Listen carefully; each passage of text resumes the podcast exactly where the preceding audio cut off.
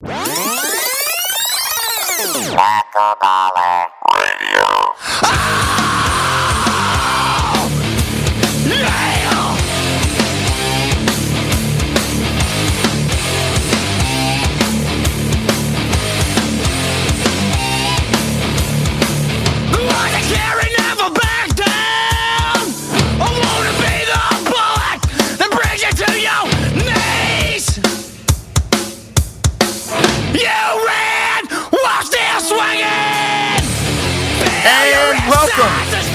episode No Eli of Knuckleballer Radio, where I'm one of your hosts, Sean Freeman, and I'm joined by the awesome Eli Sodom and the Miss Norma Latte. Norma, how are you doing?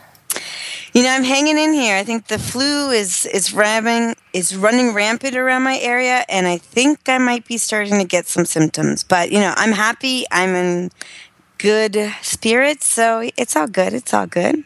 Ah, ah, nice. You know, our little Chloe, she had a fever of 104 earlier.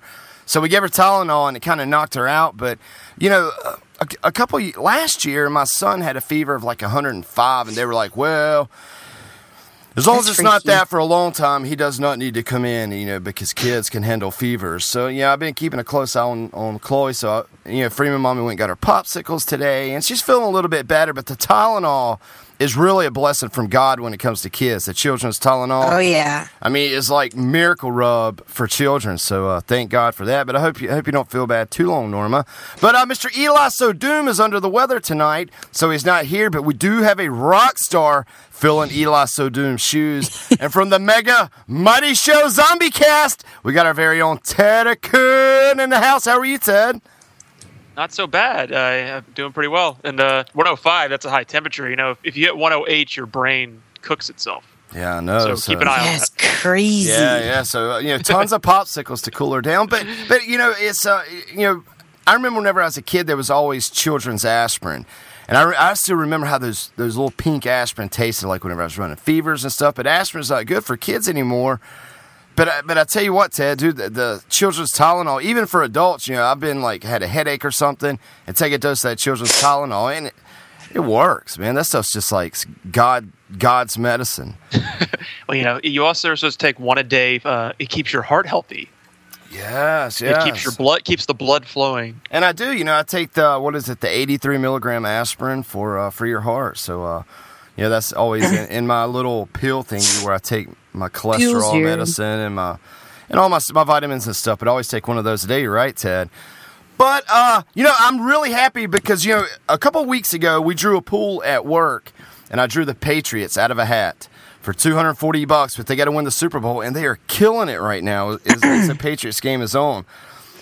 So Ted, you, you're Atlanta, right? Atlanta fan, I'm- I or grew up in Atlanta, so I'm a Falcon fan, and that yeah, that was a horrible season with uh, probably. If you saw that game versus Carolina like two weeks ago, that was probably the lowest point in Atlanta Falcons history, potentially. Um, but yeah, I still watch football even when they're not playing, and I've, I've watched the amazing game that happened earlier today with Seattle. That was quite something. And I'm watching it now. Actually, no, I, if I turned it off, it's over. So I'm watching Die Hard now because the Patriots game's over. Even though it's not over, it's over. Ah, and, and I do want to give a shout out uh, to to Tiger Claw for streaming us tonight. For some reason, my freaking Skype wasn't working right, and all the chatters couldn't hear us in chat. So I want to apologize for the people that waited 15. You're well, welcome. Thank you, T- Aw, TC. thank you. You're, you're the man, dude. E- even though, even though uh, it was hard to ask you, dude, I appreciate you taking us up on the offer, man. And uh, without you, we would not be live right now. So uh, we, we are. Uh, No We're- problem. we're. Thank you, brother.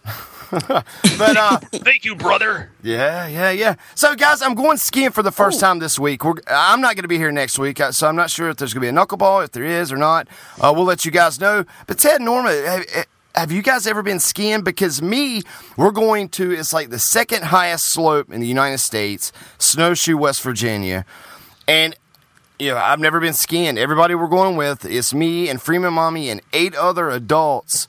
Uh, or actually, it's five couples total that's going, but I've never, I've never been skiing. I'm the only one, so I'm kind of nervous. You know what? This is my advice. And I learned this the second time I went skiing. And I wish I had done this before because the first time the bunny slopes were broken. But if you can go on the bunny slopes, don't think you're ridiculous because it's for everybody. I think if you start there, Black you will Diamond. really make out. No, start with the bunny slopes and take a lesson. take a lesson. See, And make sure they give you the lesson before you go up there because we got the lessons at 10 o'clock at night the first year I did it. So take a lesson, start at the bunny slopes, and you will be just fine. Well, like me, you know, Just I, I, yeah, Freeman mommy, she grew up playing sports. My kids grew up playing sports. They got trophies everywhere. And I played baseball a couple years, but if there's anything that I ever got trophies in was roller skating. And I still love to inline skate like me. You know, I could put on inline skates now, go to the skate park, do fine. I, you know, I could, I could, you know, I could rollerblade to New Jersey if I had the time, Norma. So hopefully, a lot of people tell me that to where I can inline skate and street skate, that it that it helps a lot, just with the parallels of of the in the physics of skiing. So, uh, do you think that helps any, Norma? Like like me, I mean, I can skate my ass mm-hmm. off. Skiing and skating are very different. It's a whole nother balance. That's not good, Norma. And you know what? They will teach kids. In fact, which is weird because I didn't learn this way, but when you take a lesson, at least as a kid, they teach you without the poles. Ooh. Oh. So I don't understand the concept of that. I'm not a, you know, an avid skier, so I don't know the the um you know the turns and stuff for that. But now they teach you without the poles, and I personally like the poles because they kind of help me stay standing up and not crashing as much. But no, it's very very different. It's not the whole. You know, when you're skating, you're sliding your left foot, then you're sliding your right foot to kind of get that momentum. With the skis, you need to bend your legs in a unis in a you know uni I don't know all together all at once. I can't talk tonight. well, well, well, see, and, and yeah, we were going to go to Snowshoe and we were going to rent the stuff up there. Like the place that we're staying is Mm-hmm. like, from my understanding, you know, all the guys besides me and Freeman Mommy went last year, uh, you know, with another couple, but you know that other couple couldn't go, so, so we got in on it. It's kind of like for my 40th birthday, but it's like the place that everybody wants to stay. So like at the bottom of of of the lift to take you to up to all the trails is literally like 15 feet from our front door. And uh, to get this place, I mean, for for for four days, it was like thirty seven hundred bucks. But you know, there's ten of us going in on it. So you know, if I can't ski, you know, there's a nice hot tub on, on Yeah. our deck, and you know, so I could do that. But I'm really excited. Eh, But but you know, we were going to rent all of our stuff up there, and, and if we rented our stuff at Snowshoe, it was going to be like thirty eight bucks a day a piece. And uh, we got to look in my buddy Brundage, the treehouse guy, got to looking on Craigslist, and there was a guy in the next town over. That literal, he literally has like a thousand pairs of skis and a thousand pairs of boots in the building behind his house. So we went up there, and I rented some K2 skis, some some new skis, and all that, and it was like eighteen bucks. And, and I have the skis now here you know, for over, you know, and I have to return them a week from Tuesday. So, you know, we saved a lot of money doing that. But I've been out there putting on the skis, you know, and they're a lot smaller than what I thought. You know, I thought whenever we were going, I thought they'd be like three feet taller than me. But I guess it's based on how tall you are. But uh, they, they are a lot smaller than what I thought. So that gives me a little bit of hope, too. Ted, have you ever been skiing? Uh, I've not been skiing, and I was going to say the only thing I know about skiing, and the only thing um, advice I could give you is, and I, I learned this from South Park, is if you if you if you French fry before you pizza, you're going to have a bad time. yeah, That's about yeah, all I definitely. Remember the pizza. Remember the pizza. And that's for stopping. I mean, I never learned how to stop properly. I just I prefer to crash on the ground. That Or was you more just- you just- fun. that's that's what I used to do when I was a kid and I roller skated. We'd have roller skating parties. I would just crash into the wall. That's how I stopped. yeah, it's that that's the best way. Why do it the real way?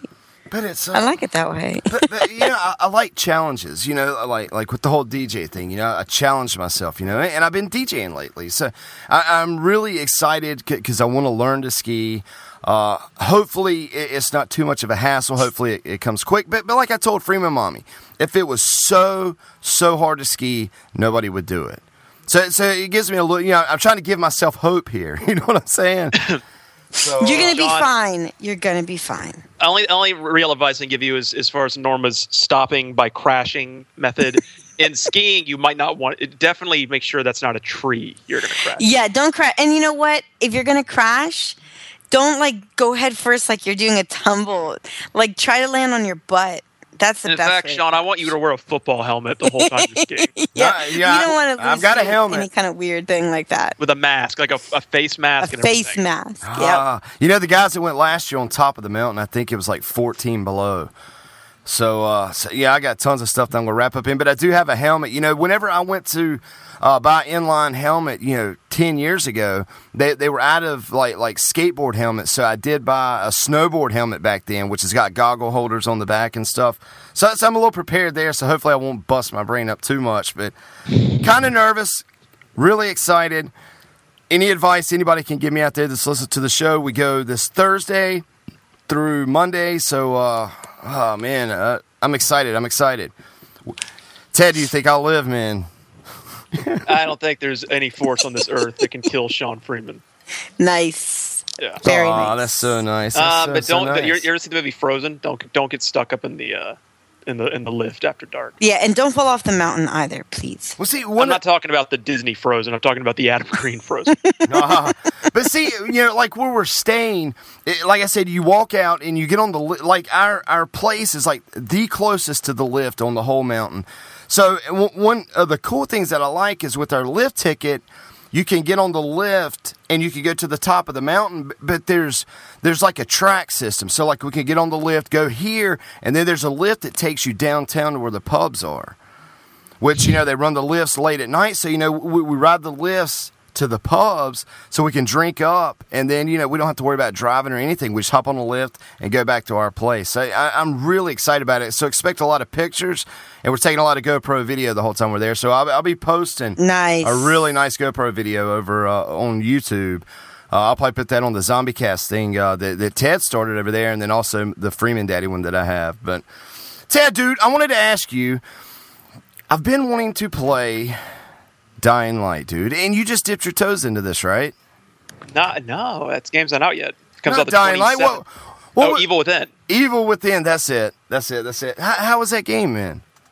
I loved the Evil Within. I, I got it discounted. I here's the thing. I had a misconception. I thought the reviews for it were terrible, uh, All right. and then I was wrong. And then I went and looked them up, and no, it got like eights and nines across the board on my, all major sites. But I, I, the first level, I was like, eh. The second level, I was like, eh. And then I got kind of got the hang of it, and I ended up really, really liking it at the end. The story makes no sense. Don't even try to follow it. It's it's it's meant to be ridiculous and not make any sense. I think it's like a it's like a David Lynch movie, um, but the combat was great. This this game top top two or three best games at, at like blowing people's heads off. Right. Like you know, you know Gears of War when you shoot a guy in the face with a Yes. shotgun, like the head ex- like or the sniper rifle. Those are the best head explosions in games. You feel the force and the pop. This game is is up there with Gears of War as far as when you shoot a guy in the face with a shotgun, you really feel that impact, and the head just comes apart so perfectly. Um, but it was amazing. My only problem was for some reason, and I was not aware of this till I played it, but apparently it's a big deal. They have a letterbox the game's letterbox where it's like a wide super wide screen movie where like 40% of the screen is black like the the top like 30% and the bottom 30% and it is really annoying. Like you can't see what the hell you're doing. Like they did it on purpose to make the game harder to play. Like you you can't see up and down. You can only see kind of what's directly in front of you. And without you know and it kind of i got used to it but it's really annoying. Um, and some of the levels go on way too long like you'll think okay this is a good place for this level to end and then it goes on for 30 more minutes um, but it was great i really liked it and it's it's not scary i, keep, I heard it was scary it's not scary but it is incredibly violent very gory Okay. Not even kind of those moments that kind of like set you up that's going to be like scary and get you ready, but nothing happens. See, I well, it, there was it was very tense at times. Like you're being there's like because they have enemies that can kill you with one hit. They'll have a whole boss fight where an enemy, if it if it touches you one time, it kills you, and the boss fight will go on for 15 minutes, and you're like, well, Oh, if I die, this whole thing is reset, and it'll be a chase scene where this crazy.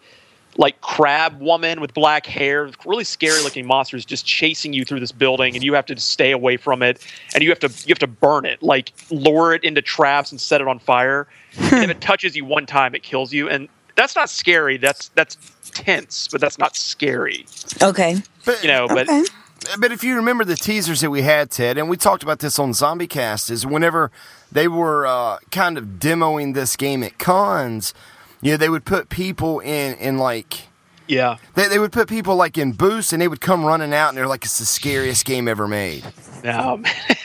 Yeah, I mean, do you remember that watching those videos? I do. Yeah. They, well, they, but they do that like in Paranormal Activity Five has those same dumbasses screaming in the theaters. Um, but no, no. I mean, I thought Outlast was scary as crap. That's a game that made me jump. This game, not scary, Not so incredibly much. violent. It, it's Okay. it's it, it does feel like a Resident. It's kind of what Resident Evil Six should have been. I guess Right, right, right. is the best way to describe it. And and you got that on Black Friday, right? For did you get the twenty five dollar deal? Dude, yeah, I, they had a twenty five dollar deal and I had a twenty dollar gift card, so it cost me five bucks. That's awesome. So, and it was it's the best five dollar game I've ever played. Yeah. Is is there multiplayer on it, Ted? There is not, but the single player goes on for like seventeen hours, so it's it makes up for no multiplayer.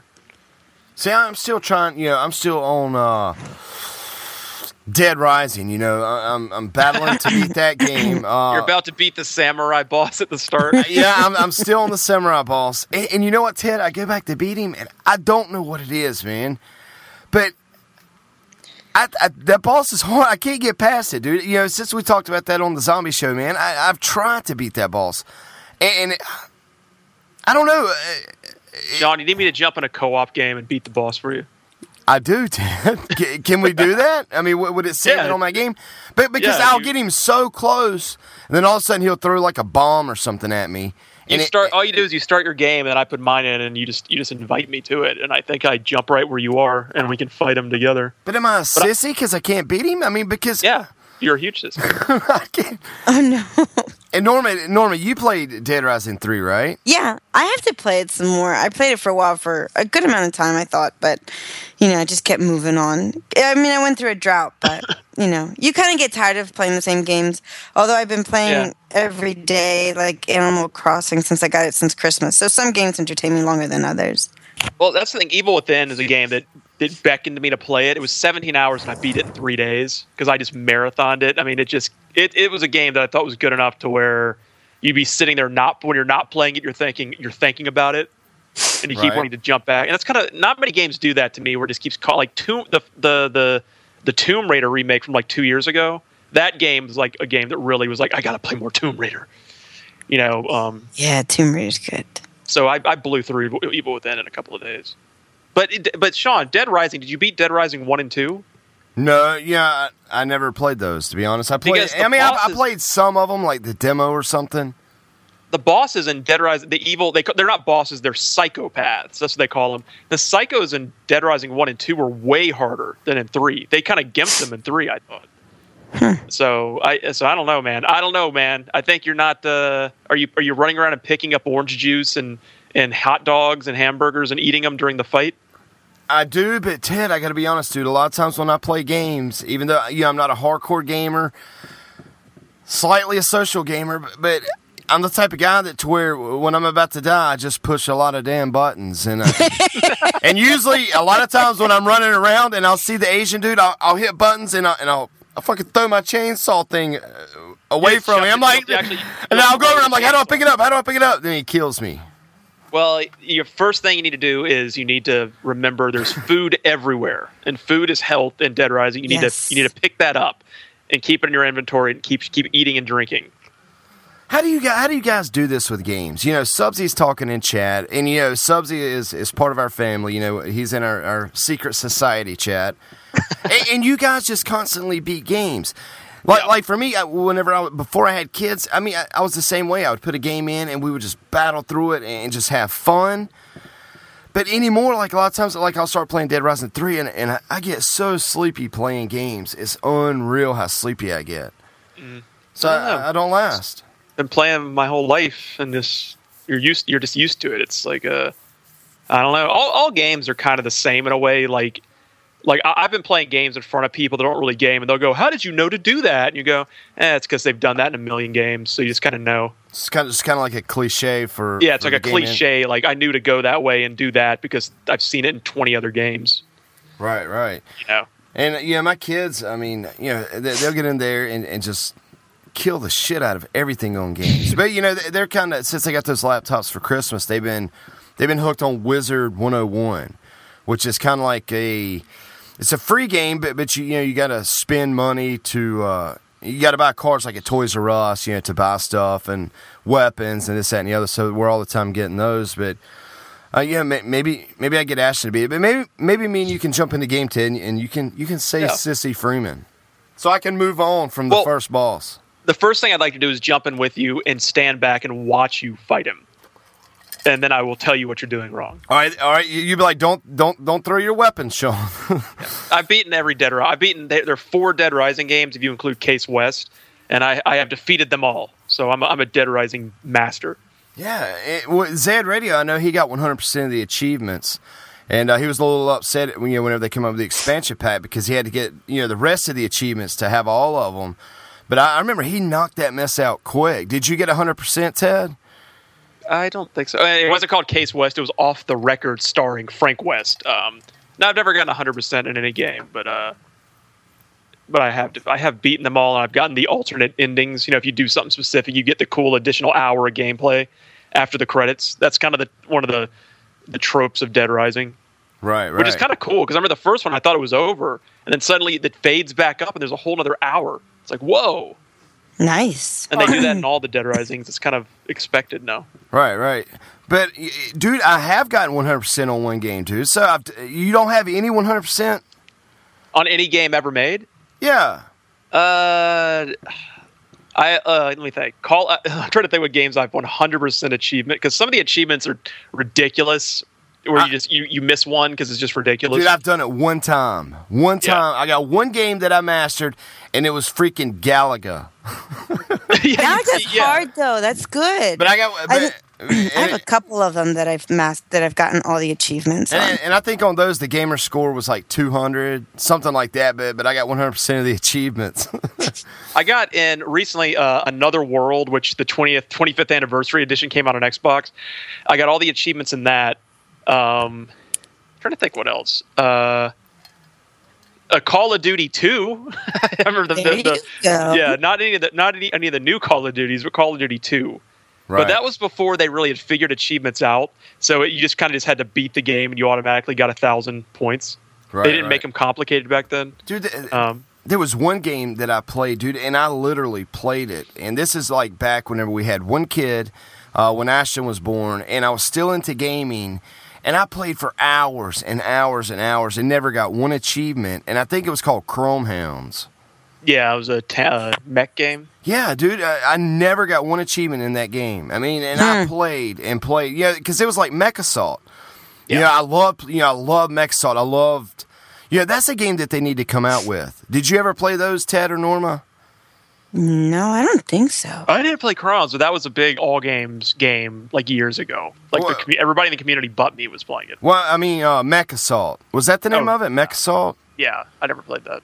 Dude, that, that was fun, man, to play with friends. Split screen. That was back whenever Ghost Recon was big. We used to play uh, Mech Assault and Ghost Recon all the time. So, uh, but guys, I guess we get into the knuckleballs of the week, which, uh, which kind of a free for all anyway. But uh, what a knuckleball is is we bring pitches to the table, which are topics, and those topics can be anything under the sun, and we all try to bring one to the table. Sometimes we make it through all three people, sometimes not, as we knuckleball back and forth. But Norma, Mr. So Doom's not here, so what's your first knuckleball pitch you're bringing to the table? All right. Um, I was thinking about this the other day, um, but I wanted to find out from you guys what is your favorite coming of age movie and why? You know? I mean, there's so many good ones out there, but, you know, some might be good because it's nostalgic or because it really, you know, something that happened in the movie really hits close to home or, you know, maybe be all of the above. But what is Now, well- your favorite coming Well, of age de- movie? de- define coming of age movie. That that means a movie where a kid learns something and has to grow up. Yeah, kind of like that. You know, like you have, for example, you have your American Pie movie, and then you even have like, um, and it doesn't necessarily have to be funny. It, you know, it could be more of a serious one. And um, you know, it. You know, for example, like Fanboys is a good movie. You know, could that be one of them? Or you know, Goonies. Uh huh. So, So, so, you know- what say you? so what is our favorite? That yes. What is yours and why? Hmm, coming of age movies. Yeah, Goonies is always up there. That that movie still holds up. We watched it not long yeah. ago. Goonies is and great. and uh, you know our the country club that we go to they have they were having a kids viewing of Goonies and I think I talked about this back then and and I kind of talked to the guys like you know they, they got that dick scene in it that uh, that I totally forgot about Yeah, I forgot about that. Yeah. When I was watching with my son, it was very embarrassing. yeah You The glue- you- statue. You glued it on upside down. That would be the one. But um, that's like you know, you, you know, I was like you might you might want to find out where that's at, and I think they ended up not showing it because of that because they had forgot about it too. But uh, I don't know. I, I, I'm, let, let me let me see because my brain's not right. Coming, My brain's not right. Movies. Hmm. I'm, I mean, have you ever seen Fanboys? I thought was really, really good. Yeah, but I it's saw that. you know, and it's funny because That was maybe a Star I'm just, Wars movie, right? Yes, it's. I don't know. There's just so funny to me. That movie just to me was a really good one. And then, but another one that I love is like, um, is it Nick and Nora, Nick and Nora's Infinite Playlist, or Scott Pilgrim? You know, they're just like different coming of age movies. And I was there's just so many good ones that could be classic. One- one that. You know, some people. Oh, go ahead. No, I was gonna say some people might even see like Sixteen Candles or The Breakfast yeah. Club as a Oh, coming yeah. of age movie. Totally. You know, it it depends on what era you're you know you grew up in, and I think a little bit has to do with how the storyline plays.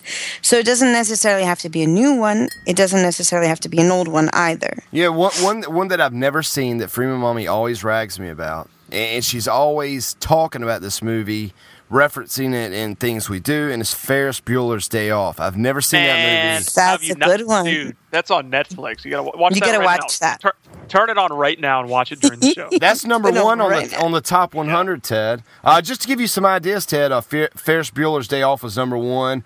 Uh, let's see, Stand By Me's on this list. The Breakfast That's a- Club. Yes. The Graduate, uh, and one that I like that I've I've only seen it one time. I saw it in the we went to the theater to see it, and, and I absolutely love this movie. And, and I, I don't know why I don't own it because it came out in 1997. But Good Will Hunting, Yeah. I really Yeah, liked. That's Ferris Bueller is on. Netflix, by the way. You should watch that tonight. I might do that. Uh, let's see, American Beauty, I liked. American Beauty is uh, great, but I wouldn't put that age as a story? coming. Yeah. Well, maybe undertones of it. I think when, when the main character is 45 years old, I don't know if you can call that a coming of age movie. Well, then I guess see that's why it's kind of like the undertones because you know, um, oh, what is the girl's name? The blonde girl's name? I can't think of her name Mena now. Suvari. Yes, Ooh. thank you. Um, you know, m- you know, Mena is kind of coming to her own age and into exploring things, I guess, as well as well as Kevin Spacey's daughter, who is you know talking to the boy next door, and he himself has his own issues going on as well. All right, mine. Uh, I've got it uh, right here. You know, there's there's five movies that I always live by that I always say are they're all my number ones. One is Fear and Loathing. One's The Big right. Lebowski. One is uh uh blah, blah, blah, blah, uh, Across the Universe, which I always talk about. Uh, the Be- that's the, the where they sing all the Beatles songs. Yes, do they? I would say that's that that right there is a strong number one for me. But the, but the, but another strong number one for me is a movie that uh, this influenced songs that were played at my wedding. I went out and bought the soundtrack for this also, which I also bought for Across the Universe. But I bought the soundtrack for this. I have the poster for this at my house, and it's uh, it, it's kind of a true story about Cameron Crowe, which makes movies now, and uh, it's almost famous. I Right. absolutely Okay. love this movie. And what it is is uh, kind of like Cameron Crowe. Whenever he was younger, you know, he kind of ran away from home and went and wrote for uh, Rolling Stone magazine, underage, uh, and, and ended up getting in with these bands, traveling around with them, and the whole time he, he you know he was a runaway, and that's what this movie is about. You know, he, they make up this band in the movie, but uh, They were called Stillwater. Stillwater, yeah, and, and I've actually got the Stillwater uh, the album that come out, uh, and it was actually with one of the deluxe versions. I have I have a couple of copies of this movie. But something about that movie, just about being free spirited and, and just. I, I, I don't know, man. It, it's one of those movies that I can put in and I can watch over and over and over, as if it were like Stand by Me or Goonies or something like that. But but almost famous. Norma, have you seen this? We're almost famous. Yes, a long time ago. Um, you know that that movie is so good. Other other than the nude scenes, I, you know, it's a really good. Yeah, it has. It does have a gratuitous uh, Kate Hudson scene where she just spins around topless for no reason. Yes, Which yeah. I'm all. I mean, I'm all for a nude scene, but that, it's like if it's just unnecessary and in there just for no reason, I'm like, eh, really. and then it's got uh, it's got the Zoe chick in it, which plays his sister. And Oh, then, yeah, uh, yeah, yeah. And then the girl that was what was that movie about the witches? Oh, my, that had uh, Neve Campbell in it. Oh, the Uh, craft. Craft. That's The craft, the, the girl with the crazy eyes. Remember, she's one of the she's one of the hippie girls. Fairuza Balk. Yeah, yeah, she's she's the hippie girl This uh, that's with Kate Hudson in that movie. You know, and and uh, matter of fact, I think I think it may show her breast also. But something about almost famous.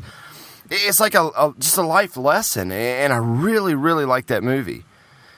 You Yeah. also like hold me closer, tiny dancer. Oh, yeah, and that, that was played at my wedding, dude.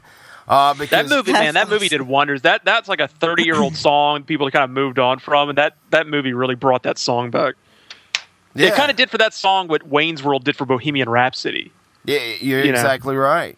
But but something about it is just. Uh, I mean, that there was so many famous people in that, and then also in, in that movie, one thing that I did like about it was they referenced Hunter S. Thompson one time because you know Hunter S. Thompson wrote for Sports Illustrated, and whenever he's calling in his stories to to uh, to Sports Illustrated, I mean not Sports Illustrated to uh, Rolling Stone Rolling Stone magazine, they're like, "You're not going to be one Hunter S. Thompson, are you?" You know, but but it's really good if if nobody's seen Almost Famous. You know, I think everybody should just go out and buy that movie. That Across the Universe. I don't know if that's a coming of age movie, but you know, it's it's, it's like life trials and all. But uh, Almost Famous, by the way, won the Oscar for, uh, and I, I just remember this because I'm a big movie guy. It won the Oscar for best screenplay. So There you go. that- there you go. It, it is a good movie. If you win the best screenplay Oscar, you had to be a pretty good movie. Yeah, and you know, and and now you know, a lot of times I like that movie so much, and I know it's based on the life of Cameron Crowe, which he directed that movie. But uh-huh. then you go look, and you know, like like Cameron Crowe done say like Vanilla Sky, and there- there's so all these movies, and I'm like, you know. Usually, the movies that Cameron Crowe makes, you know, it's like after watching Almost Famous, you're like, you know, I can see the heart that he put into this movie. So you know, it's kind of built a relationship with me as a fan for Cameron Crowe for things that he does, and it's all from Almost Famous.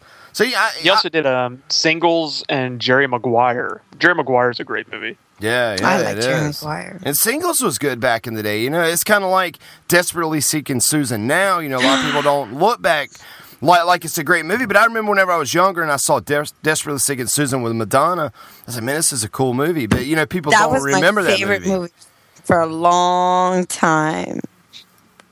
Oh yeah, it's good. And singles, I liked it. You know, it had Eddie. You know, Eddie Vedder was the drummer in the movie, so you know, I, I was Yeah. a huge Eddie Vedder fan. I was the guy. I was the guy that would rock Doc Martens' long hair and the army shirt in school. So you know, I was kind of the oddball guy.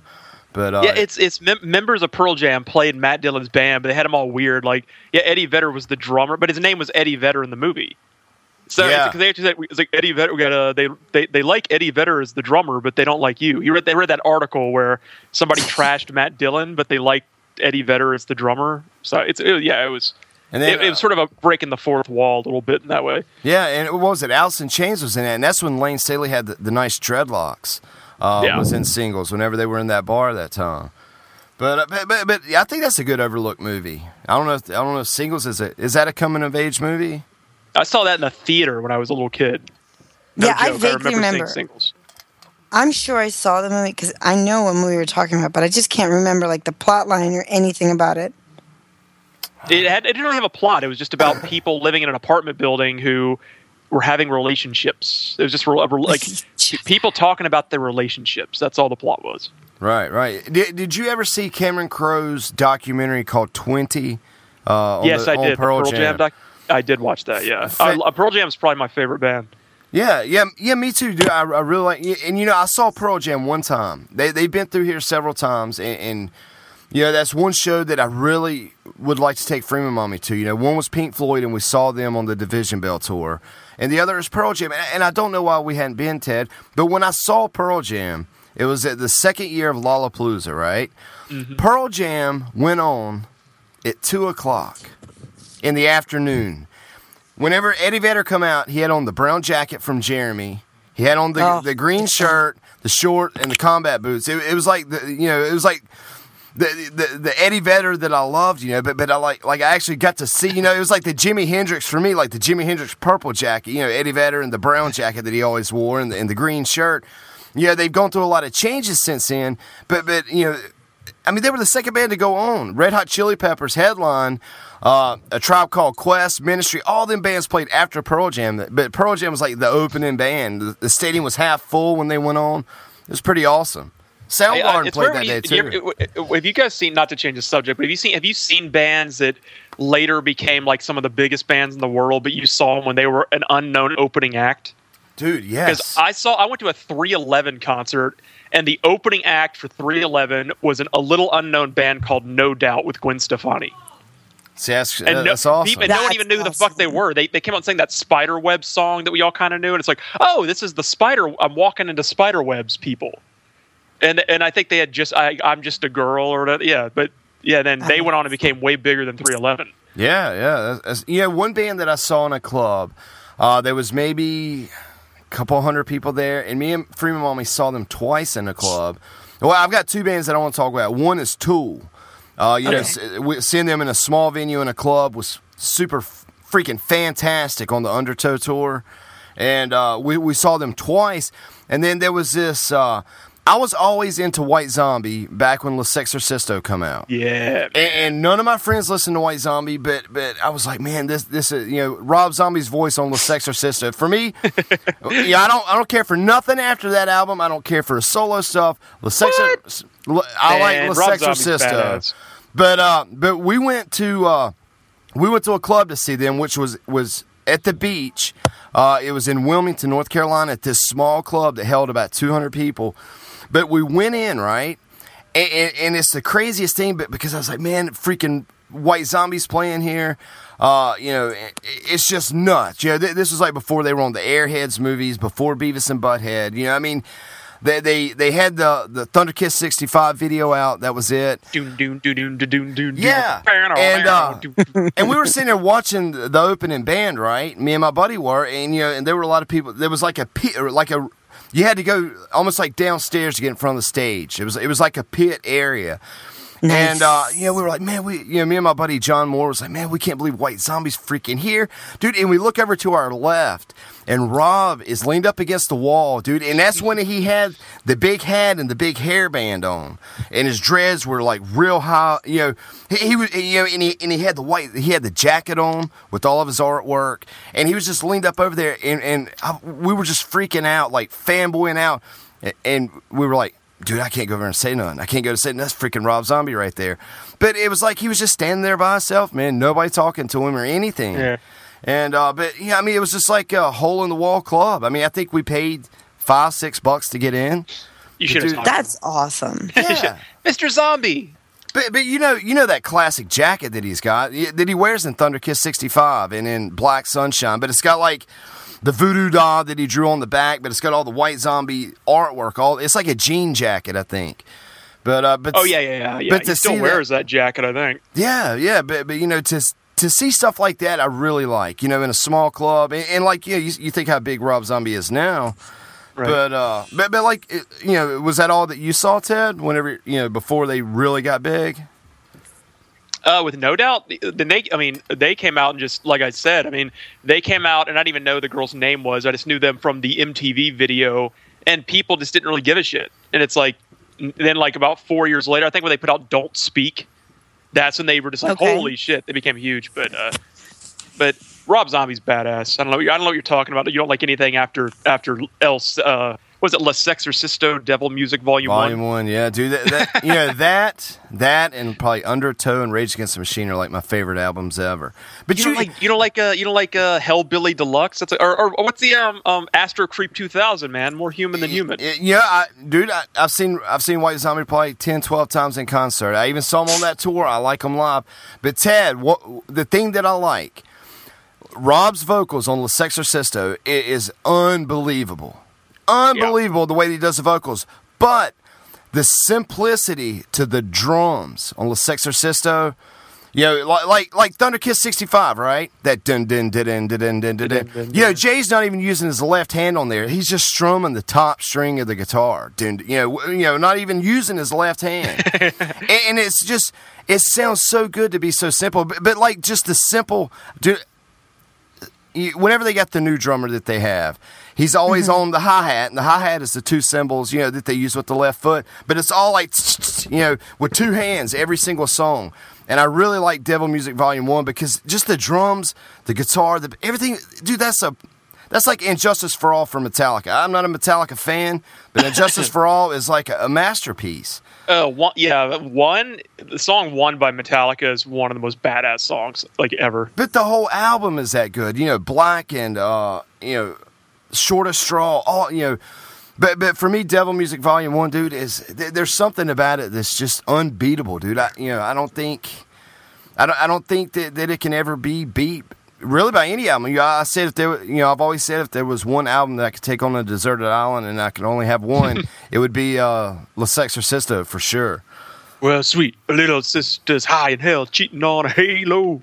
Dude, yeah, dude, Soul Crusher, Soul Crusher from that album. TC tell, says, "Tell me the name of the song," and he can play it for us. It's uh Thunder Kiss 65. Thunder There you Kiss, go. eh, Soul Crusher's the best. Yeah, the one we're doing is Tire Call. The one we're doing is White Zombie Thunder Kiss 65 is the song we're uh, talking about. Yeah, There, you go. that's just strumming the top string.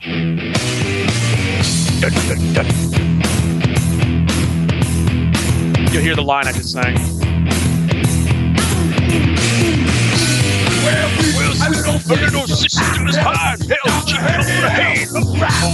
Those simple drums, man.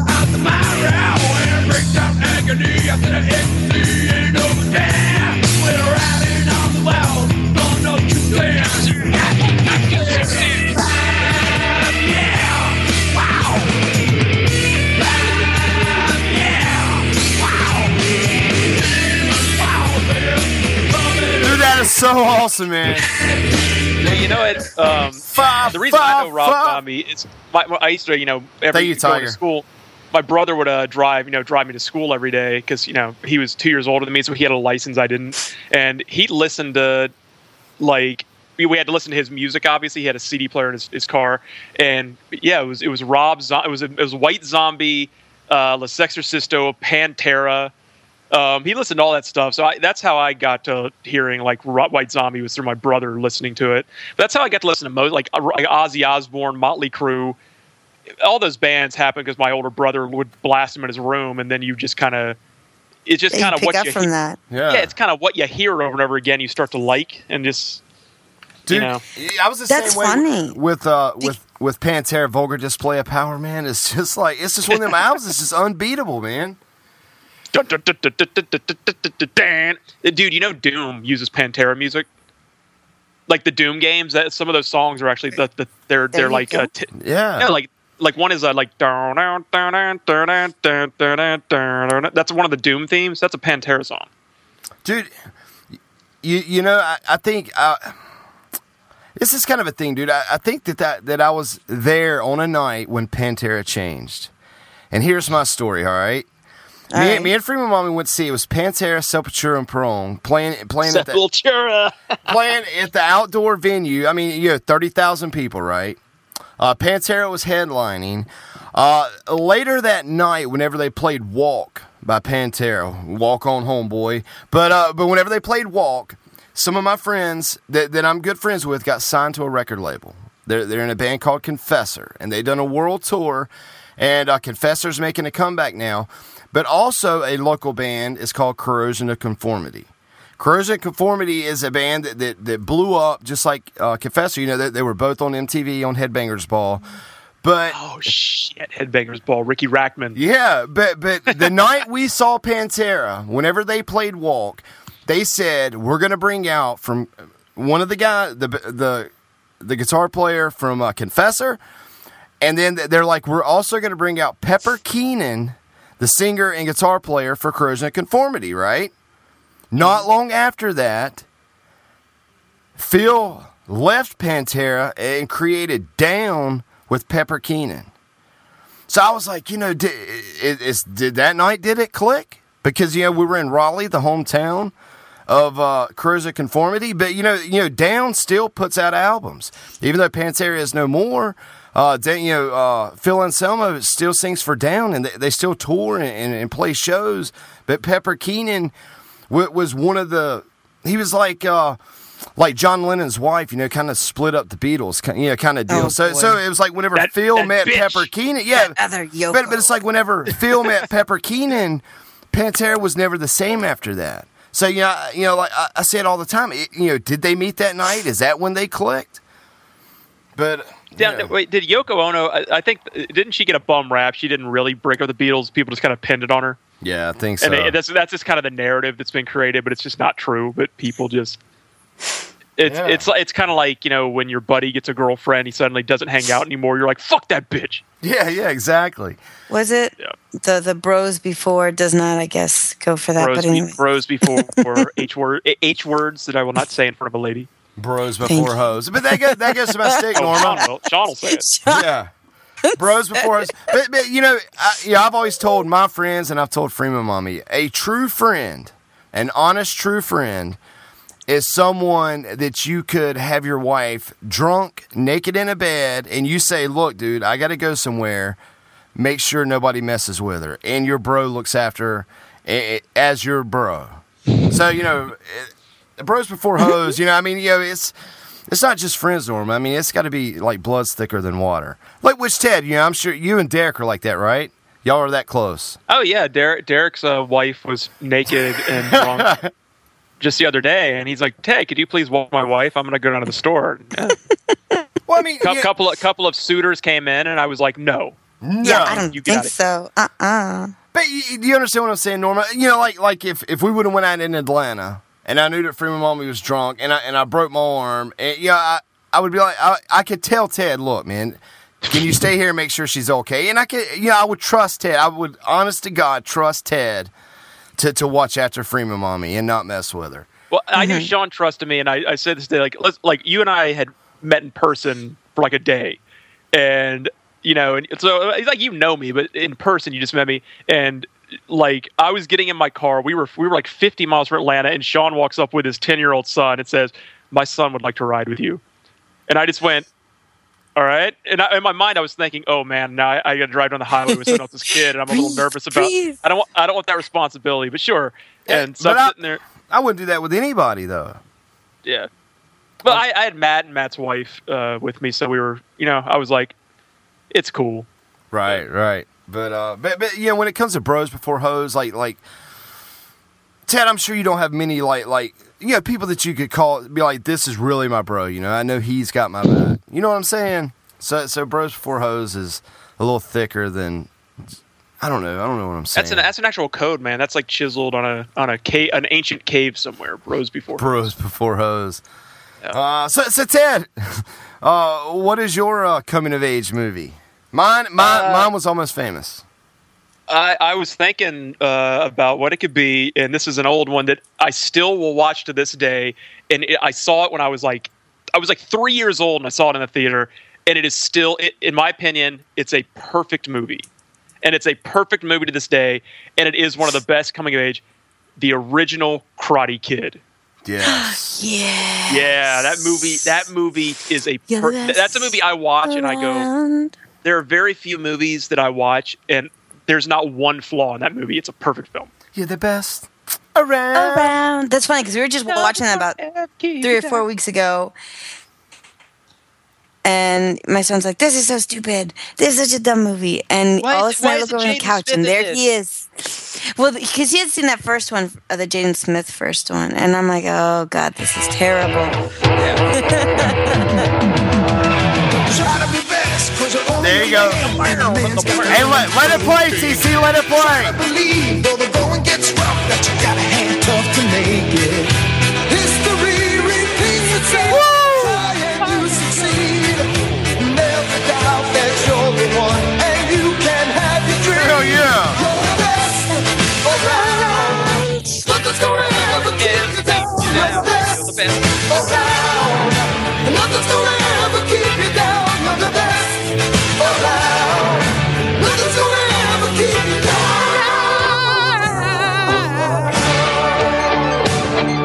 Oh. every time I hear this song, I just want to go out. And, every time I hear this song, I just want to go out and beat the crap out of some cobra. I want, I want to run through my door right now and be like, yes. That's Dude, so dude. funny. Oh, go ahead. No, I was just gonna say, I just want to sit down and watch this movie like right now. Karate Kid is so good. I mean, everything about it, like sweep the leg, Johnny, uh, No Mercy. I mean, the the, the, the, he had a, it's a it's a perfect movie because he had a he had a, a pretty likable hero and his little his little wimp. But d- watching Daniel Russo go from that kid to winning, Mr. Miyagi was incredible. Had a great villain. The Cobra Kai's. Come on, how, how there's there, there's no villains more iconic than the Cobra Kai's. Come on. Yes. Um, but what about just- Miyagi, Miyagi-Do Karate? Oh yeah, Mi- Miyagi-Do Karate. Um, it's such a good movie. But you know, another good one that I uh, too. Uh, you watch it to this day, and it's it's you wouldn't expect it to still be a good movie, but it is based on the subject matter. Is friggin' Teen Wolf? Yes. No shit. Watch that movie to this day. I know it's about a kid who's a werewolf and plays basketball. It's like a straight up. It's not even a comedy. It's kind of a serious movie. It's a it's a really good movie, and it's a really course. good story of a kid Coming of age, Coming of in age and growing new up. in his new lifestyle. Absolutely, Teen And Wolf then is learning another that- fantastic movie. and then learning that he doesn't need to be the wolf that he'd rather just be himself and he can he can he can succeed in life without being the wolf so it's it, that's such a good movie Yeah, because at the end he's like, I'm not, I'm not going to wolf it out. We're gonna, we're gonna beat the game legitimately. Yeah and they beat the, evil mick and the uh, the dragons that was the name of their But, team but you know, the Karate Kid is just, you know, they, they claim you know one of the most iconic things in movies ever is the Bee Gees staying alive and people doing the dance move. You, you know, you could play that movie even for kids now that's never even seen the movie and they know about John Travolta for some reason. right But but for me, like, I, yeah, I think wax on, wax off. I mean, you could say that almost anywhere, and and yeah, you could say that no matter where you go, wax on, wax off. What does that mean? And you know, you're never going to go anywhere where nobody knows. Everybody knows what that means. And whenever I was a kid, and I was like, holy mother, holy shit, man, he just learned karate from doing wax on, wax sand, paint to fence. See, I can remember that too. I can remember being a kid and watching that in the theater with my family and my cousins, my mom, and my parents actually discussing about how it was so. The movie was clever that yeah, he, he was just getting him to build his house for him, but he was secretly training him to, to do karate. And it was like, oh, when, he, when that revelation comes, oh my god, he just taught him karate without him even knowing. To do- us- I don't know. These movies are just great. And again, at what point is this movie more nostalgic, or if, is it just a really good movie that it holds together? You know what I mean, on its own, without the nostalgia. I, I think nostalgia. Karate Kid, Karate Kid One and Teen Wolf are still great movies. And Karate Kid was nominated for the Oscar for Best Picture, by the way. Um, it is still a great movie. I think kids today would watch it and wonder why Jaden Smith isn't in it. Oh, this is stupid. It's so stupid. It's just a stupid movie. But I mean, no, that movie's great. I think one, you know, Tyler Tyler TC's going to play the Teen Wolf trailer for us. Uh, Tiger, uh, Tiger Cole, play the um. Play, uh, he's gonna play the stupid MTV TV show. Um, Tiger Cole, No, play, play win, win in the end from Teen Wolf. Win in the end. Come on, come on. For Michael J. Fox, life hasn't been easy.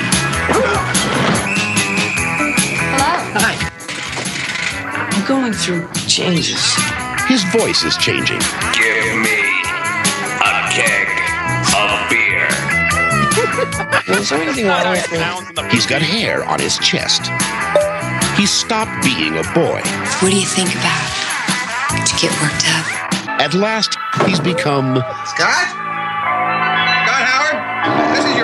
Speaking. Now open this door right this minute.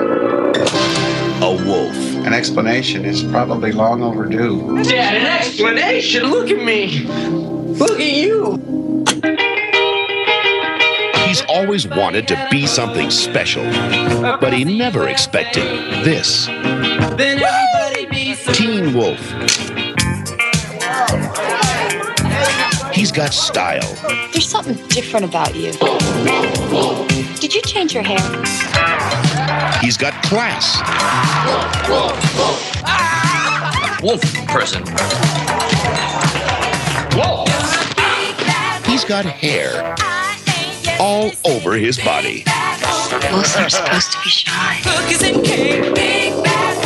He's a wolf in teen's clothing. And tonight is his night to howl. Teen Wolf, a new comedy with Michael J. Fox, star of Back to the Future. Nice. That's that, awesome. that trailer right Great there movie. lets lets everyone know that the '80s were the greatest decade. I have to tell you, we did have some pretty pretty good movies in those times.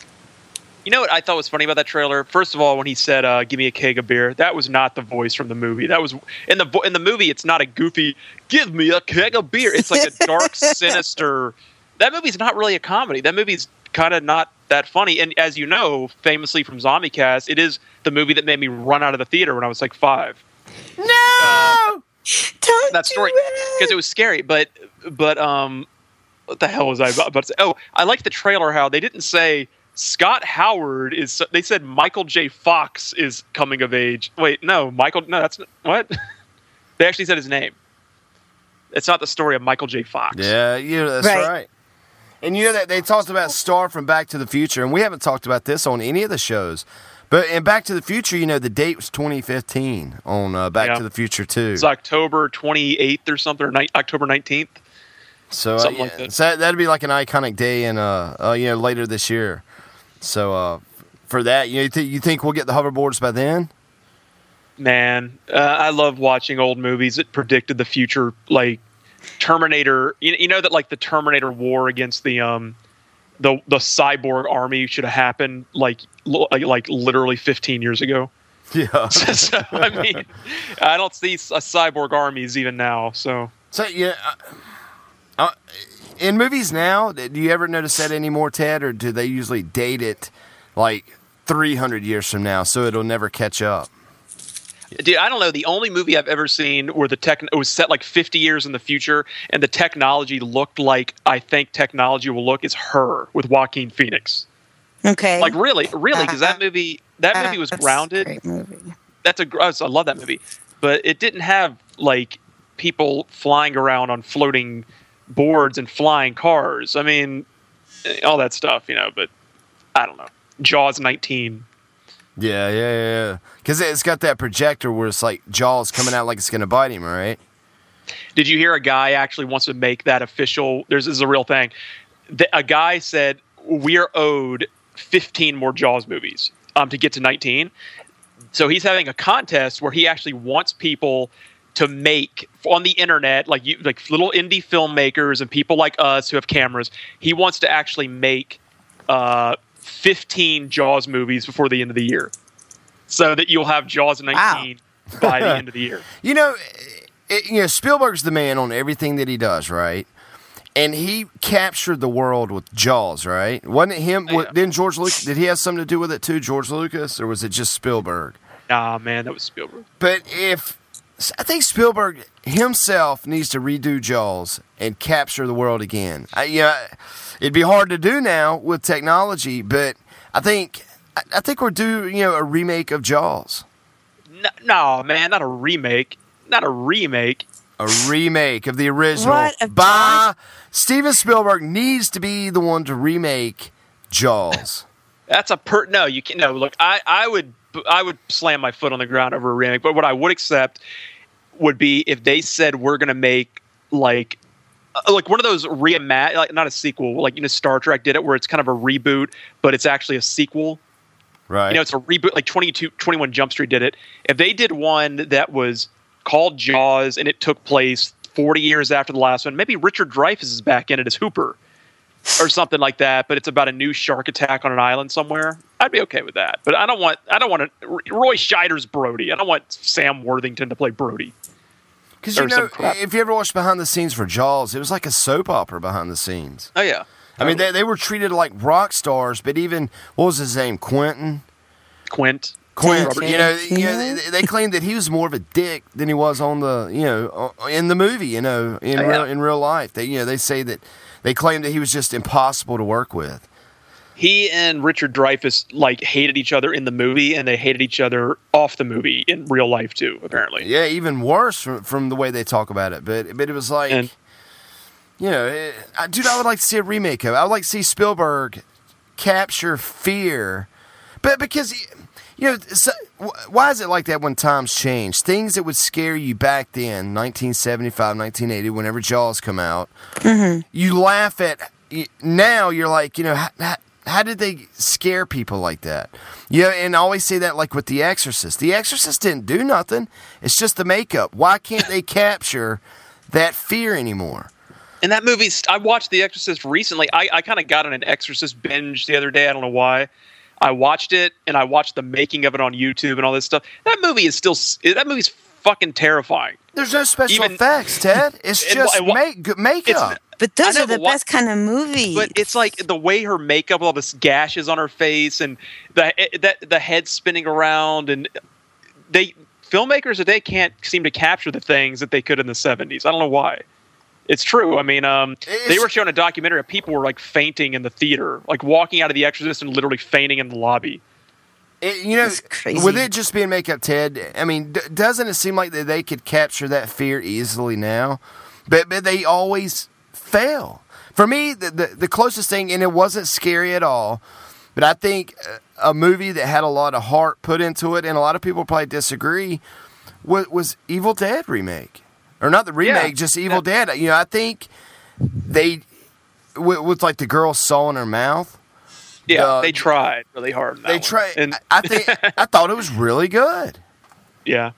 There's no. but I, I think one of the problems is something like The Exorcist, which is one. I, it really is one of the best movies ever made. They couldn't put that out now, mainstream in theaters. Back, in, it was the highest-grossing film of all time when it came out.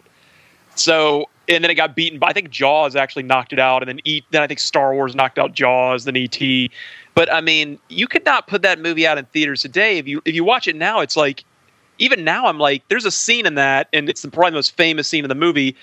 And if you haven't seen it, spoiler alert, but this really happens. The mother runs in the room, and the 12 year old daughter is jamming a crucifix in her vagina, Yeah. like violently stabbing herself. Blood's coming everywhere. She's screaming, "Let Jesus fuck you!" Screaming that. She grabs her own mother's head and shoves it in her bloody crotch. It's like, "Lick me!" And Yeah. then you- and you're like, you're like, there is no way they could make a movie mainstream with that scene in it today and put it in, th- in like a coming to 3,000 theaters. This movie, nah, it just wouldn't happen. See, dude, I've got an old bumper. It, this was like early, early days of Zombie Cast, and she's like, uh, "This is Linda Blair, and you're listening to Zombie Cast." And she does that that laugh, dude, and, and dude, that laugh just draws chills in you. You know that? Yeah, I, I can't even do it, but she's got, so- you know, kind of like Norma's voice. You know, she's got that deep voice. Yeah, Norma sounds just like possessed Linda Blair with the uh, kindly undo these straps. You've got it. Oh, chap. Norma, could you? Hmm. Hey, Norma, Well, it's you like say, that- um, hmm, I, I don't know what it is, dude, but that Linda Blair, man, that laugh is scary. Exorcist is friggin' amazing. And yeah, when her head spins around, it's still messed up to this day. She just slowly sits up and the head just goes all the way around. Like, oh, jeez. Absolutely. But just when she's sitting in the bed, I mean, just, just Yeah, it's, ter- it's scary. just her looking. talking, just, just her talking. She ain't got to be doing nothing. Just her voice and her eyes, dude. It's it's stupid that they can't recreate that horror. to this day, her when he, that, her, in that dark room with her t- tied to that bed with that in the You makeup, see her eyes. she's not demonic or anything. Her, she just has they just put cuts all over her face and made her eyes freaky looking. And yeah, to this day, it's the scariest looking thing I've ever seen in a movie. It's it's the scariest looking monster I've ever seen in a movie. So I don't know why no one can match it. Dude, I- it was so believable whenever I was a kid, man. I was like, man, I don't want the devil to come into me. hey, it's creepy. It's scary. Raised it's by- a really good movie. It's my Southern Baptist grandma, you know, would it was always fire and brimstone with her, and I, I would always think about The Exorcist, and I'm like, oh, Did you see that additional scene they that's kind of in the in the it it was cut out of the original version, but it was so good they've put it back in now and it's kind of completely iconic when she spider walks down the stairs. oh You yeah, that scene? yes, I have seen that. That that was not in the original cut of the film. That was only in the they put that back in in 2000 when they re-released the movie and now people in their mind think it was always there like oh the spider walk scene and it wasn't there for 25 years. But that's when they look up and she just comes like a crab like going like But down Lin- the stairs. But Linda Blair, Ugh. Linda Blair's all about like animals and you know animal rights and stuff. like wh- Why not? Why could they not do this, Ted? Why could they not contact Linda Blair, say we're going to recreate The Exorcist, but we're going to set it to where you're in your fifties. Yeah, you know, you're just going to be 50 years old in this movie. They already did that. It was called Repossessed with Leslie Nielsen. Really? You you never heard of Repossessed with Leslie Nielsen? No. that it was a comedy? that was a yeah that was a, that was a sequel a, a joke sequel to The Exorcist starring Linda Blair, and her name was not Reagan. It was Nancy. Get the joke, Nancy Reagan. Yeah. It was a joke. And she was possessed by the devil again. And Leslie Nielsen played the role of the Exorcist. And he they, they even recreated him going in when she was young with the black hair and throwing himself out the window. And then he had to come back. And it was a it was it, it was a mock sequel, but it actually had Linda Blair in it. Repossessed. Look it up, dude. I'm telling Yeah, you. Yeah, TC wants to find. A, he's going to try to find a trailer for Repossessed. But but but Find it. Yes, thank you, Targo. but Ted, I think he's got it.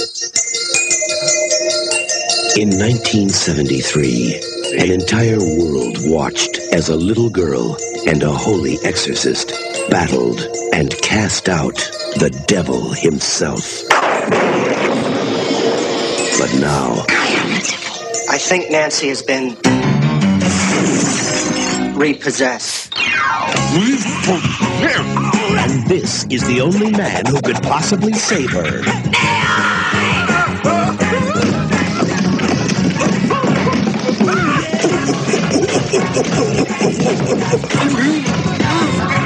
Leslie Nielsen, I couldn't hide my butt with both my hands. Linda Blair, God created man in his own image. Then how do you explain Pee Wee Herman? This is in America, the ultimate confrontation of good against evil.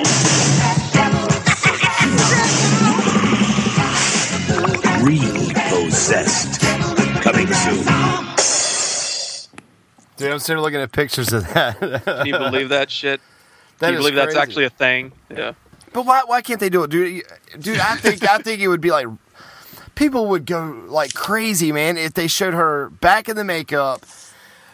Uh, just just called The Exorcist. It's a remake of it. Just just kind of like the way that they done Evil older? Dead. Yeah, just kind of way they done the just Evil Dead. You know, they they, they kind of took the story, that they they skimmed it, but but they put out a good piece, dude. I, I think they could do Exorcist again with Linda Blair. Throw that makeup on her, dude, and and Mm-hmm. a whole new fear, man. If you and, you know and you put money behind it, make sure that the makeup's done right, spot on. Dude, what if you could go watch something like that that's just as scary?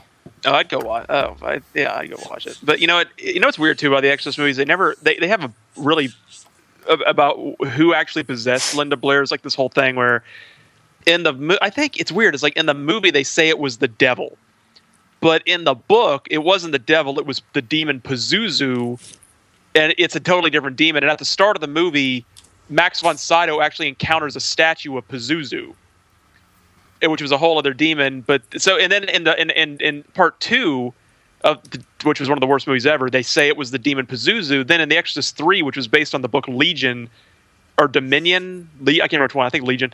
They say it was the devil again. So there's a big inconsistency with the filmmakers about who exactly possessed Linda Blair, the devil or Pazuzu. I don't know. Uh-huh. I Are you think, I busy, think it was Norma? No, it's just my phone. I think it was Pazuzu though. But yeah, look at this makeup. Look at this picture. I'll link to you right now in, in our- in Skype. Like right there, that's an actual image from the movie, and that's more terrifying than any movie. Like they overlaid the demon's face over her face.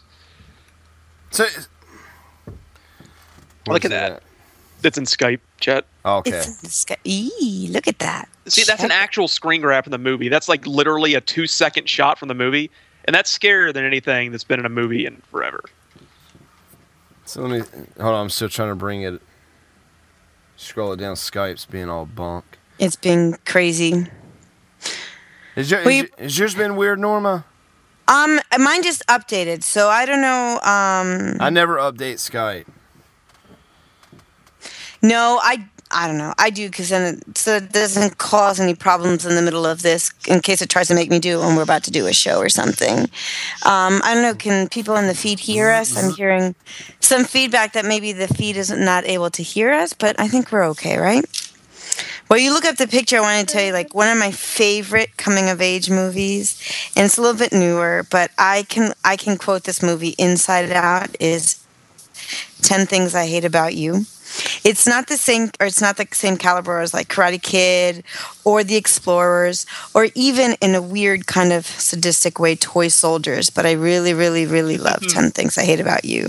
Toy soldiers. I like toy soldiers. Toy Soldiers is great.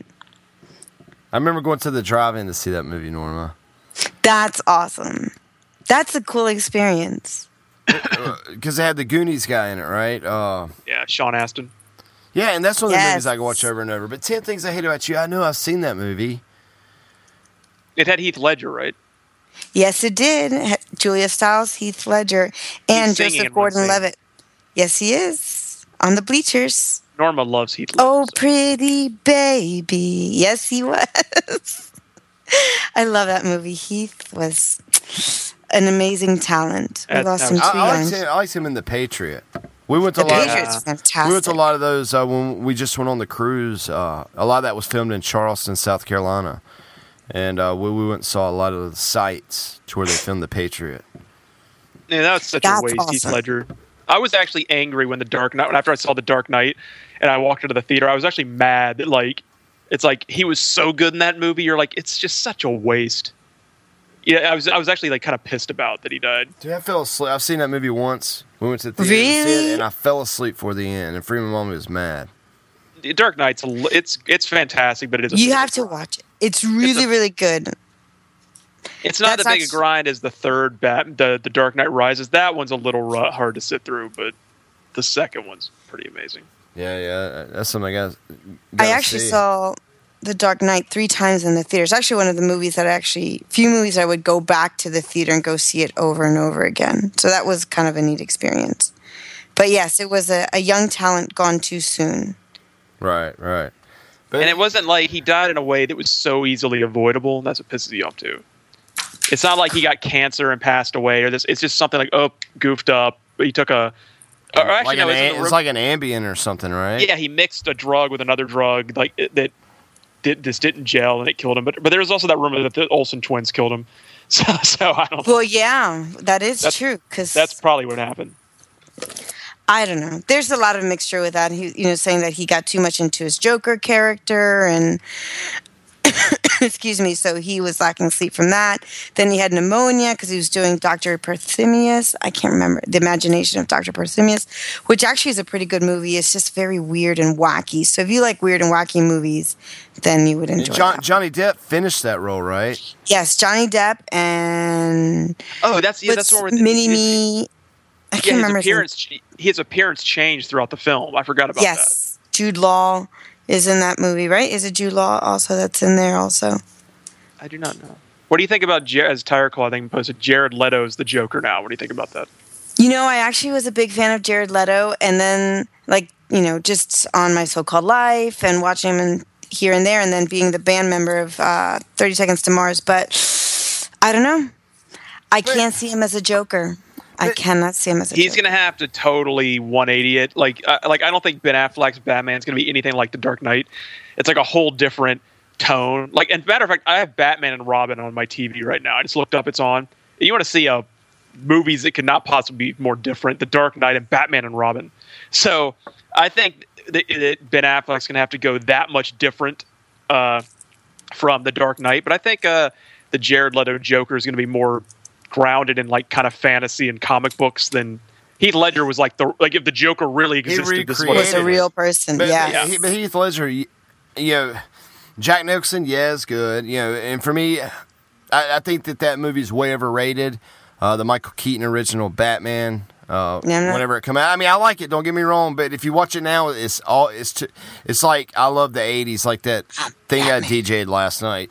But I think I think he really recreated. You know, he took a role and, and recreated it. Like like I was watching, it, and this may sound dumb, but for some reason this popped in my head. I was watching the guy that made the Segway, right? A documentary on him, and the guy that made the Segway made a the new dialysis machine, right? Mm-hmm. And you know they were talking to him about it. They're like, you know, how did you recreate the dialysis machine? You know, he took this big machine and then made this little piece of plastic, which, which replaced this big machine. And he's like, the first thing I did was I took the old machine and I threw it out and started from scratch. And I feel like that that's the way that Heath Ledger did. You know, he took everything about the Joker, threw it out, and he created a whole new Joker. Eh, now, will Jared Leto try to try to be a Heath Ledger Joker, or will he try to recreate his I own? think he's gonna. I think he's gonna. He can't just do Heath Ledger. I think he's gonna have his. I think you're gonna have Joker with like long hair, and he's gonna. I think he's gonna be his own more His own person. comic- yeah, I his own thing. He's not gonna be I- going. So, uh, uh, we have to kill the Batman. He's not gonna be doing all that shit.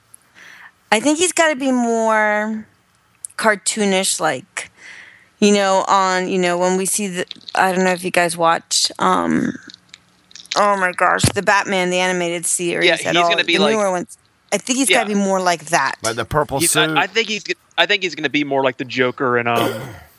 Oh, oh! Did you ever see? There was a Sub Z would know. There's a short film on the internet that's great called Grayson. It's a tra- It's a fake trailer for a movie that doesn't exist about Robin avenging the death of Batman, and it's really highly produced. And they have a great Joker in that. It's like I think that's the type of Joker Jared Leto's going to be. I will find the trailer for you. And somebody mentioned Michelle Pfeiffer. What was that horror movie she was in with Harrison Ford? Speaking of horror movies, that you know, What lies beneath? dude, that, that, that's a fantastic movie. I don't think I've seen that one. It's well, somebody mentioned Michelle Pfeiffer. For me, she's like, I mean, she is like the milf of all milfs. I mean, she's so she's still so hot. But uh, even in Grease too. But but uh, uh, what lies Grease beneath? too. Grease too. Yeah, yeah. I want a cool rider, a cool, cool, cool, cool rider. But I it's- want to You know. I didn't even know there was a Grease 2 until like I was like in my early 20s. I'm like, why does this remind me of Grease? And what is Michelle Pfeiffer doing in this? Like, I had no idea. And I watched both the Grease movies all the time when I was a kid. Yeah. Grease one and two. That's, see, Grease, the first one, that's another coming of age movie that I think is another classic one. second up one. I think, has some better songs in it. Actually, It does, yeah. It has Cool Rider. It has um, that we're gonna score tonight. We're going at the bowling alley. It's got that other song, um, and, Um, and like the reproduction, reproduction. yeah, that's it. Reproduction, They're, reproduction. they're in the, they're singing it in the sex education class. Yeah. Um, But you know, the the pretty boy in both of those movies, uh, the guy, you know, he rode the motorcycle in the second one. he was the cool rider.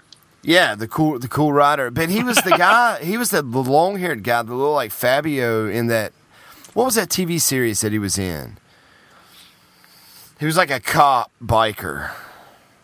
What's that guy? You're thinking, of, dude. You're thinking of Renegade. I think, oh, Um, but Renegade was not. Uh, Lorenzo Lamas was in the first Grease movie. He played Olivia Newton-John's football boyfriend. Yeah. But the guy that played the cool rider was not. It looked like him, but it was not the same actor or character. okay, but but the one from the first one was the guy from Renegade. Yeah, right? that was. He had like no lines, but he's in that whole movie and he doesn't even speak. He just stands there and looks annoyed that John Travolta won't leave his girlfriend alone. and that's like when they're blowing kisses and stuff. Uh, Yeah. And then she and Olivia and and he's like seems like a good guy, and then Olivia Newton John like basically laughs in his face and blows him off. To go back to John Travolta, uh, to John Travolta, who's treated her like garbage the whole movie. so, what what's this guy's name? Oh, Cass. But he is John Travolta. Yeah. Oh my god! Oh my god! Sandy! Oh my god! so I just want to say real quick. I want to do a quick shout out because tomorrow is Bella in our chat. Tomorrow's her birthday. So happy early birthday, Bella. Yes, happy birthday, Bella. Bella. Bella Bellissima. Bellissima. Yeah, yeah, Ja- James. Hey, welcome to chat, James. Uh, but yeah, yeah, he, he said, who was in part two? I'm sitting here trying to find it. In Well- part two of uh, Grease, Yeah, who, who played that? you had part? uh, it's I Ma- remember- it was Maxwell Caulfield in part two. I I don't. I, I- I know he was in. Remember Empire Records with Liv Tyler. Empire Yeah. Records. He played the sort of. Uh, he played like the ex musician who came to their store and they're all in love with, and he he had sex with Renee Zellweger in the closet. Yeah, yeah, yeah, yeah. Dude, that dude still got the looks though, man. At, at his older age, the one from part two. See, that makes me think of another coming of age movie that I loved, and that's Dazed and Confused, and that's more from my high school times. Dazed and Confused. Matthew McConaughey. I like that movie, Norma. But if I had to choose a movie that was like that for me, Mhm. a movie that I think that was way overlooked, kind of a coming of age movie, is Detroit Rock City, which I Oh my was fucking freaking God, dude. awesome. I Awesome haven't seen movie. that Dude, one. What's that? Sean, Detroit Rock City is so good. Sean, I swear to God, the se- when you were talking about that, you you gave no hint that you were talking about that, and my mind was thinking Detroit Rock City. And Detroit. you, you gave oh. no hint. We're, we're connected to the brain, Sean. Yes, we are. We're a- Ted, is that not an we're on a overlooked cer- movie? We're on a cerebral level because I, I my mind suddenly started saying he's going to say Detroit Rock City. And, That's funny. and it's weird but because you know it's like these boys are, are you know they got tickets to, to go to detroit to see kiss. Knights And- in Satan's service. yes knights and satan service. But it, but it's, it's it's to the theme of Mallrats dazed and confused. And, and for me I, you know you could put Mallrats dazed and confused uh was it empire records or, or whatever that records was all together and it they still are below De- uh, Detroit Rock City. Norman, that Lynn movie Shay is so funny, so Lynn funny. Well, well, Fanboys had the same. One of the kids from Fanboys was also in Detroit Rock City, correct? I think Yeah. he was. Um, but Lin Shaye played the mom in Detroit Rock City. He was amazing. Had Edward Furlong. Yeah, it's very, it's very Furlong. similar to Fanboys in tone. It's about kids going on a road trip to go to like, you know, they're like, we got to get into Skywalker Ranch. This is our dream. Well, this We need a the trailer, movie, but they're Tiger. like- it's the same movie, but they're like, we got to see Kiss. Kiss is the greatest band ever. and I remember on the trailer, what made me laugh was their car broke down, and all these girls pulled over to pick them up, and they're like, "Man, this is how horror movies start." And the other guy's like, "Yeah, this is how pornos start too." yeah, it was the dude. I remember that again. The guy from Cabin Fever. Um, And, and he, he always wore weights on his dong, just trying to stretch it out, and that just made me laugh. Norma, you got to see Detroit Rock City. Tiger, can you play uh, the trailer for Detroit Rock City? I just remember Lin Shaye, the you know who's been in a ton of things. She's in Insidious, something about Mary. She has that great line where she's she's like she holds up the record and goes, "Kiss, Knights in Satan's service." Yeah, yeah. Did Which you ever? a load of shit? That's like what that's what people that try to down all rock music is satanic. They just looked at the KISS and made up Knights in Satan's service. Like, I don't think that was ever what it was intended to Dude, be. that's a movie I need to get on Blu-ray, man. I have not thought about that movie in a long time. But, Here we go. You but it- ready? it is really good. Yep.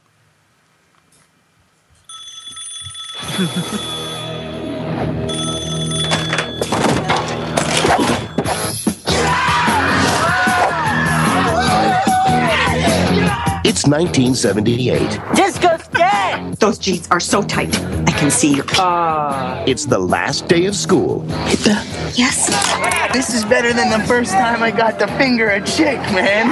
And to celebrate, The night is young. four friends are busting loose and hitting the highway. I'm making it. Oh, man. I got the Give me this chance. pizza.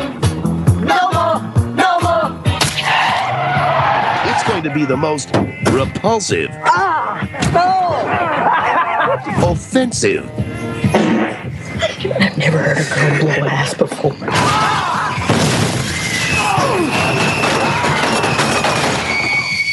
vile,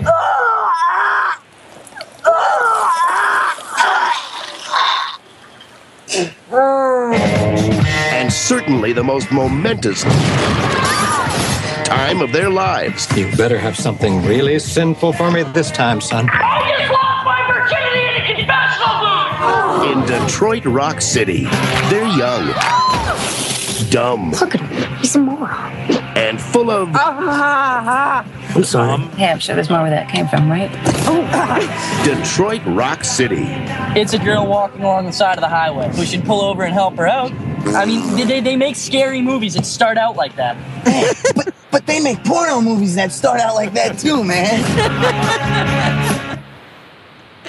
There you go. Nor- Norma, you, you, you know, you need just Amazon. Just buy it. Just I'm, I, you know, I'm gonna go buy this movie. Ted, dude, I, I mean, I good used to have the DVD of that movie, so I don't know. I don't have it anymore, but I know I, my friend gave it to me when I was like, I don't know how old I was, but I used to have it. Now I don't. I don't know where it went. And I don't know if I traded it in or what. And it's not that old, Norma. I mean, it's like right around uh, Jay and Silent Bob Strike Back era.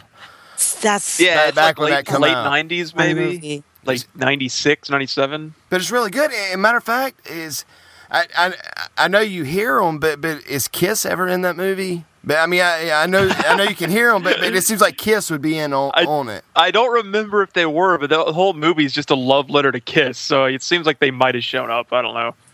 But uh, but, but it's really really good. And speaking of coming of age movies, I, I forgot about this one, and this is kind of about my life. You know, this is probably the truest uh, coming of age movie that matches me. And that's probably Boogie Nights, Dirk Diggler. But yeah, yeah, was- yeah, man. You're, Dude, you- does that, you hung some weights on your on your penis and achieved that diggler Roller status. baby. But uh, Norman, that that was a good pitch. That took up the, the whole show. That was that was really good. It just you just keep thinking of so many more, and I'm like, oh no, but this one, but this one, oh, but this one too. Yeah. But there's just so many, and then you know, just everybody has a different coming of age movie that just hits them in a s- in a certain way that just becomes like, this is me. Oh, I love this movie. You know, so yeah, I'm glad you guys enjoyed my mo- my my question. Yeah. Yeah, Uh, I love. I can talk movies all day. But before we go, uh, you know, Ted, I want to thank you for filling in, dude. But I've got to get a one on one from you, and, and I'm going to go ahead and say spoilers. I don't want to know the ending. I, I don't want to know the plot. I know it's a true story. I've been talking about this movie with Freeman Mommy for a while. Now Freeman Mommy's telling me we got to go see it. Yeah, Freeman Mommy. Uh, I know what you're going to say, and I'm seeing it. I'm And- I think me and the lovely Derek H are going to go see it someday this week. And uh, I thought you already saw it. I, I haven't wait. seen it, but I know. what are we I know about? the I whole. missed that. We American haven't. Sniper. Yeah, I haven't seen it, but I know the whole story. What happens? Because it's. Uh, Oh, dude, I, I want to see. You know, I, I want to see this movie so bad. And Freeman Mommy was kind of like, yeah, yeah, yeah, yeah, yeah. But American now, but, Sniper? But now she's like with Bradley Cooper. What's it about? It's up for six Academy Awards, Norma, Did- and it's been out a hear- week in the theater. Ni- here it opened Friday, ninety million dollar opening weekend, which is like Wow. summer. Mo- dude, summer movies don't even Yeah. make that much money in their opening weekend usually. Like it, it- that's that's crazy for a January movie. Tell Um, me, it's what's obviously it the about? I, it's I- about br- well it's about uh, there was a guy named there's a guy named chris kyle he's the deadliest sniper in us military history like he killed more people than anyone else and it's just about his life story Wow. And, and the, the thing, and I don't want to know in chat, and please don't, don't, please don't, Say it. don't Whereas- tell me to because a lot of times the listeners, you know, like like whenever Shane was a zombie, you know, the listeners like, boom, here, Freeman, look at this. I really don't want to know. And me and Freeman, mommy, we may go Tuesday night to see this movie or Wednesday night, but because I I don't, even though it's a true story, I don't know nothing about it. And there, and there's a scene to where. uh you know, like one scene in the trailer, you know, his wife's talking to him. He's at war. She's on like like the phone with him because you know people can talk during war times now. So like if you had a loved one in Germany, you, could do Skype and things like that. But she's like, yeah, we're having a boy, and all of a sudden you hear gunfire, and she starts screaming. He's under fire. Right after that, in the trailer, he's sitting at a bar. And she's like, "Where are you at?" And he's like, "I'm home in town." And she's like, "Well, ha- why have you not come home yet?" And he's like, I'll be there here shortly. So I got you know I don't know Ted. I don't know if he's I don't know if he's a violent guy in this movie. I I, I mean I'm totally clueless to this movie, but Yeah. I want to see it so bad. You know, I, does he go home and kill his family? Does he not? You know, I mean it's you know the, the trailer is misleading so Well, much. And Freeman yeah. Mommy's looked up about it, and I'm like, don't tell me, Freeman Mommy, don't tell me, but. She she wants to see it a, a million times more than me now. Ninety million dollars, dude. I Well- didn't realize that. Yeah, th- yeah, it's it's one of the biggest opening. It's the biggest like non-summer opening of all time, or non-summer holiday. Because January is where they put all the shit movies that no one wants to go see. So for a movie to make that much, but I mean, like I said, I know the whole story because the guy, like I, I watch the news a lot, and he was, you know, there was a whole lot of interviews with him. There's interviews with his family, interviews with all sorts of people, and yeah, I mean, I mean, uh, like it's it's weird because it's a true story. So you act like you can't really spoil a true story because it's, Right. it's true and it was all over the media and there was a book about everything that happened and and I remember I was like in the car talking to, to Derek about. it. I said, "Well, so and so," and he's like, "Oh no, don't spoil the ending." And then Gabe was saying, "Don't spoil the ending," and you sort of go, "It." There are people that don't know Well, I- what I- the story is. I know the outcome, but I don't know the story. okay. So, I, you know, Freeman Mommy told me the outcome out of the blue, And right for knuckleball stuff was- tonight. and this all this stuff was not like years ago. I mean, all this stuff with that that I I don't know if it'll be depicted in the movie or not. I have to imagine it will be. This was just like in the last few years. This was not this is not like a story from 1975 or something. Like the Marky Mark one that recently come out that was a true story yeah, with that, the that- Taliban. all, this this movie just happened like 2011 maybe, dude. 2010. You know, you know, I, I I work with people that was in the military, right? There's this one guy that that I'm in that I work with now. He's been out there for about a month, and he talks to me all the time. There- There's a couple guys he might join in the military. Mm-hmm. And this guy at work always tells me, he's like, Sean, you know, these guys are wanting to join the military, and, and I'm proud of it. He's like, you know, I went to Afghanistan a couple of times. He said, I can tell you, Sean, is an honest man, I shot three people. He mm-hmm. said it haunts hmm. me every day. He said he said it was me shoot these guys in the face or they kill me. And he Yeah. said it's the worst thing that I ever done. And he said Yeah. I wish I could tell these kids that before they join the military. He's like, but my story is not their story. And it still it still bothers him, dude. He's like, I killed three people. I know a guy. I I'm don't like, dude. I, I'm always here. For, you can talk to me anytime. I got my hair cut at the Super Cuts or someplace about a month ago, and the, the guy who was cutting my hair to start talking about how his dad was a Navy SEAL in the first Iraq War 20, 20 years ago, and he says he just now is getting his mind straightened out from all the things he had to do. You know, 20, crazy. 20 years ago. So, and I was like, well, what did he? And he he's like, oh, I'm not going to talk about it, but he's told me all about it, and me and my brothers listen to it and just go, good lord. So, yeah, But it, it's uh and I think this American Sniper movie, you see some shots of Bradley Cooper's looks pretty messed up from some of the things he has to do, from the trailers anyway. Yeah, yeah, you know, because you know, like I always say, and the guy told me at work, he said, you know, I can, I can tell you, Ted, my name is Sean. Now forget it. You can't forget it.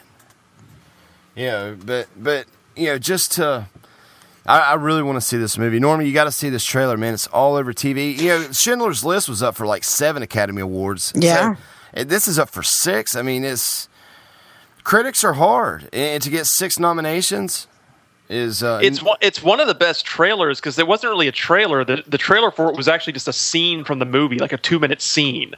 And I remember they showed it in the theater, and everyone in the theater, like you could have heard a pin drop in the theater because even the trailer was so tense. Because uh, Norma, the, tr- all the trailer is is he's up on top of a building with a sniper rifle, and he's supposed to be covering some some American troops, and he sees this little kid come walking out, and the kid the kid has like something under his his shirt and he's running sort of towards the troops and they go well, there's a kid down there running. He's got something under his shirt. And they go do you think he could have a bomb? And he says i don't know.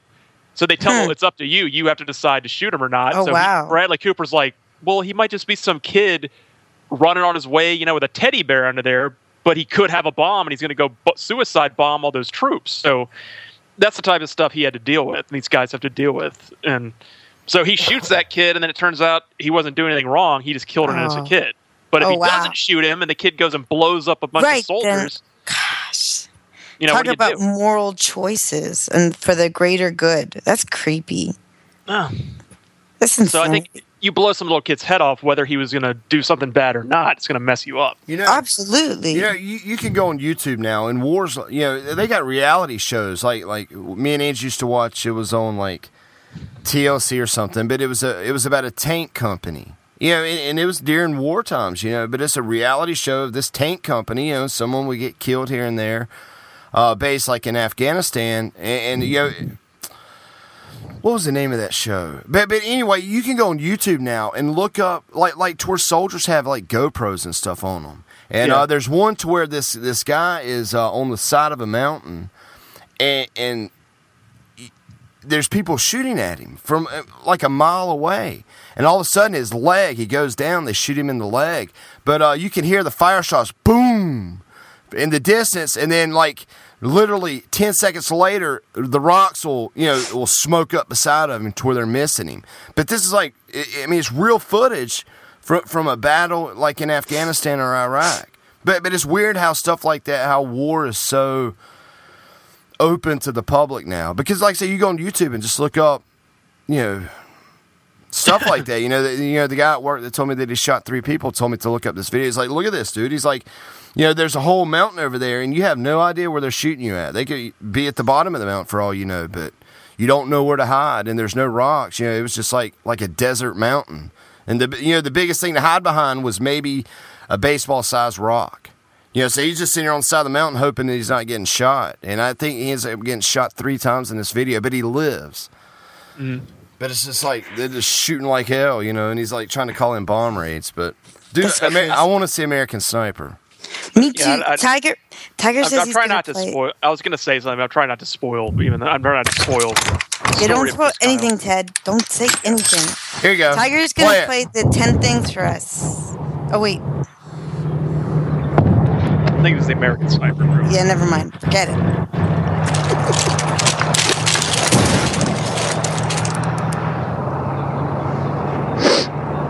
He's up there looking out over the horizon with his sniper rifle.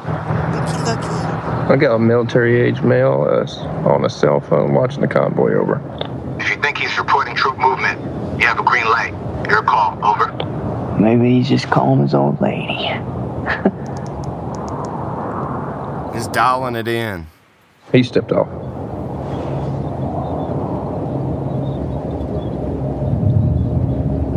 From director. Hold on, I got a woman and a kid 200 yards out, moving towards the convoy.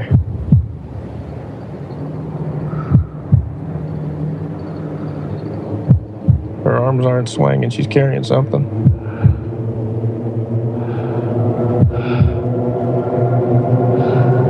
She's got a grenade. She's got an RKG Russian grenade. She's saying to the kid. You say a woman and a kid? You got eyes on this? Can you confirm?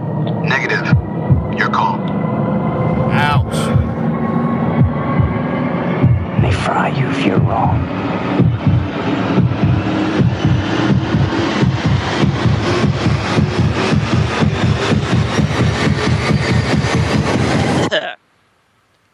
Blammo. That's crazy, Your heart would race like that too. right? Norma, as soon as the knuckleball's over, you have to go watch American Sniper trailer. I mean, the Yeah, act- that trailer works better if you can actually see it as opposed to just hearing it. Because I mean, you, eh, you know, does does does the military like these movies like this? But, but Uh, I, I I don't know how th- I don't know how Chris Kyle's depicted in the movie, so we'll we'll have to, I, I I can't speak of what kind of guy he was. I don't know, uh, but we'll see how the movie depicts him because there there are people that it's weird. It's like some people say he was a he's a great American and all this stuff. There are people say he was a mindless maniac. So I, yeah, I don't know. There's a big argument going on about what who he really was. I don't know. and, and you know, I know uh, uh, I'll be off next week, but maybe if if we all see it before before the next time, maybe you can swing back through here on Knuckleball and we can talk about it, Ted. Because I, I, dude, I really want to see this movie. It's uh, it's gonna make me cry, man. I got a feeling. I got a feeling. It's, Yeah. gonna, it's gonna be a little bit. You know, it's it's gonna. Even though we've not been to war, it'll hit home to where you're like, you know, I really feel bad for for Yeah, this absolutely. or that or making decisions. And, yeah, and it's also the fact that it just made that much money. Like I, I said this earlier, it just didn't seem like the type of movie people would flock to in droves like that. But Uh, because pe- it's not, it's people want to see special effects, Transformers movies, and things like that. And for a movie like this, I don't know, it- it's weird that that many people would go see it opening weekend. It's, it shows you where we're at. Maybe Six Academy Award nominations. you know what I mean. TC got ten things I hate about you for me trailer. Can we just listen to it, please? Yep. Norma's All right. gonna. Are you are you gonna balance your chin on your fists and go? I'm like freaking out right now. between like and love. Because I like my Skechers, but I love my love Prada my backpack. Prada backpack. Bianca Stratford is the most popular girl at Padua High. You're asking me out? I'm down. I've got the 411, and you are not going out and getting jiggy with some boy. I don't care how dope his ride is. Her sister Kat is something else entirely. People perceive you as somewhat tempestuous. Heinous witch is the term used most often. The only thing they have in common I am the only girl in school who's not dating. Oh, no, you're not. Your sister doesn't date. is one simple rule. Okay, you can date. When she does. But she's a mutant. What if she never dates? And you'll never date. Oh, I like that. For Cameron, No one will go out with her. it's a problem. And what about him? I heard he ate a live duck once. So you two are gonna help me tame the wild beast? Absolutely. Touchstone Pictures presents a story for every guy who's ever tried. You never give up, do you? Was that a yes? No! Well, then was that a no? No! Every girl who's ever hoped. This is not good. And anyone who's ever been taken completely by surprise. She kissed me. Where? In the car. 10 Things I Hate About You. I love that movie. Crazy Ah. Norma.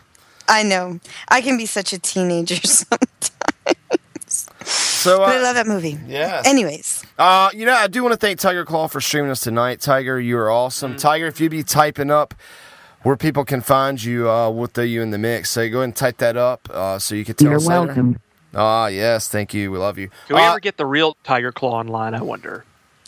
hmm. Unmask yourself, sir. Show us who you really are. I'll be back. so, uh, Mr. Tedakin, where can people find you? Zombie Cast Mondays at what times? It is eight Eastern, five Pacific, Yes, yes. and. Tedakin on Twitter and all that stuff. T E D A K I N. nice, nice. And Miss Norma, where can people find you? You can find me on Twitter under Normie477, or you can come game with me on Xbox Live under NormieBug. I really like Plants vs. Zombies, so come join me there. Or you can find me with Ted and Sean and Matt on ZombieCast on Monday nights at 8 p.m. Eastern Standard Time here on AllGames.com. Nice. And Mr. Tiger Claw, where can people find you? You can find Tiger Claw on Twitter at TigerClaw305. Tiger Claw 305. And is that your gamer tag That I don't know. on Xbox One? No. Nope. it is not. So, uh, Tiger Claw 305 on Twitter. Follow him. Kind uh, of. Kind of. 503. 035? It's spelled different. It is spelled different. But you can find him under Tiger Claw 305 on Twitter. So there you go. And I'm sure maybe from there you can find him on Xbox Live. He might have that written written down somewhere there on his bio. It's spelled T I G R C L W. Tiger There you Claw. go. Ti- Tiger Claw. Let's play some Forza Horizon 2. Freeman Let's all- had a big wiener. Whoa, Tiger. Oh. Damn, Tiger Oh my. Freeman had a big wiener. Tiger Claw, my goodness. I Can, can't. can, can Tiger please control himself if he's going to uh, stream shows? Yeah. Oh my gosh. You're crazy, Tiger. I shit a lot. What?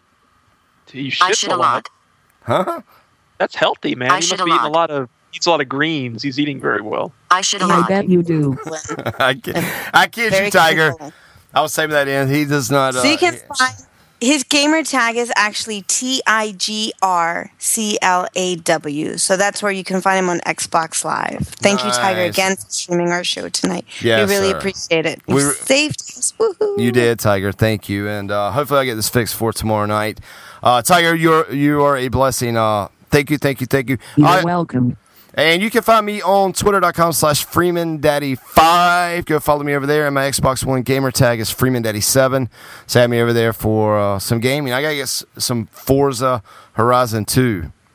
So I can put Yeah, you got to to pick that up. That game, that game's really, really good. So we, It's we- probably it's, it's probably my And set it favorite. in. It's good to see you again. Thank you, Tiger Claw. Um, Forza Horizon 2 is probably my favorite drive. Might be my favorite driving game. Not my favorite racing game ever, uh, but it's probably my favorite driving in like r- real world set, like in cars. It's pretty amazing. so, so how many people can race, Ted? If like if we get an online community. I, I don't know, but I imagine a lot. But I mean, if you had it, I got it. Sub Z has it. Derek has it. Tiger has uh, it. Tiger Claw has it. Um, uh, and you have the whole drivatars thing. As you saw, it's fun to find your friends' drivatars and crash the crap out of them. Dude, if we get 10 of us, man, and we do a race, man, that shit would be fun. That And would be you do- You, can do races like across the whole map, like road trips, where you drive for like it's like a ten mile drive across the whole map or something. So the race would take forever. And what's cool about it is you can be going off road to get there. You can be cutting through the trees. You're not you're not stuck on a track in that game. So like if you if you just race on a road trip, there's no checkpoints to go through. You literally can just go through the fields. And that's the type of race I'd like to do with a bunch of people. See, I, I would just like to have fun to be like, all right, we got to go single file. Can or- you do stunts in the game? Uh, you can't. You can go off jumps and stuff, but you can't like not like SSX. You can't like flip the car or anything by hitting buttons. Tricky. But you can definitely jump. I mean, I just got Sub Z knows this. I just got the General Lee last night. I actually bought a, a charger, and you can download a General Lee skin from the Dukes of Hazzard. Nice. Yeah, it's it's, it's amazing. One game that I liked like that was uh, San Francisco Rush, I think. Yeah, So you could do the ramps and you could do the jets and do all the flips and stuff on the stunt boards. Right. That was a lot of fun. But uh, but but we want to thank all the knuckleballers that are joining us live, uh, and all those that are downloading us on the feed. And please leave us a review on iTunes and Stitcher Radio. And go over to All Games Radio and support all the shows over there. It's from the creator of G4 TV, which is really really awesome. There's a lot of good shows over there. But on behalf of Mr. Tiger Claw himself, Mr. Tedakin, Mr. Norman Latte, myself, Freeman Daddy Five, we call episode coming of age movies. A total wrap. Tiger, Tiger, as we always You're do. welcome again. Yes, thank you. And Tiger, we will let you tell everybody to sign off the show. Goodbye. Freeman has a big winner. Hmm. And that's a wrap.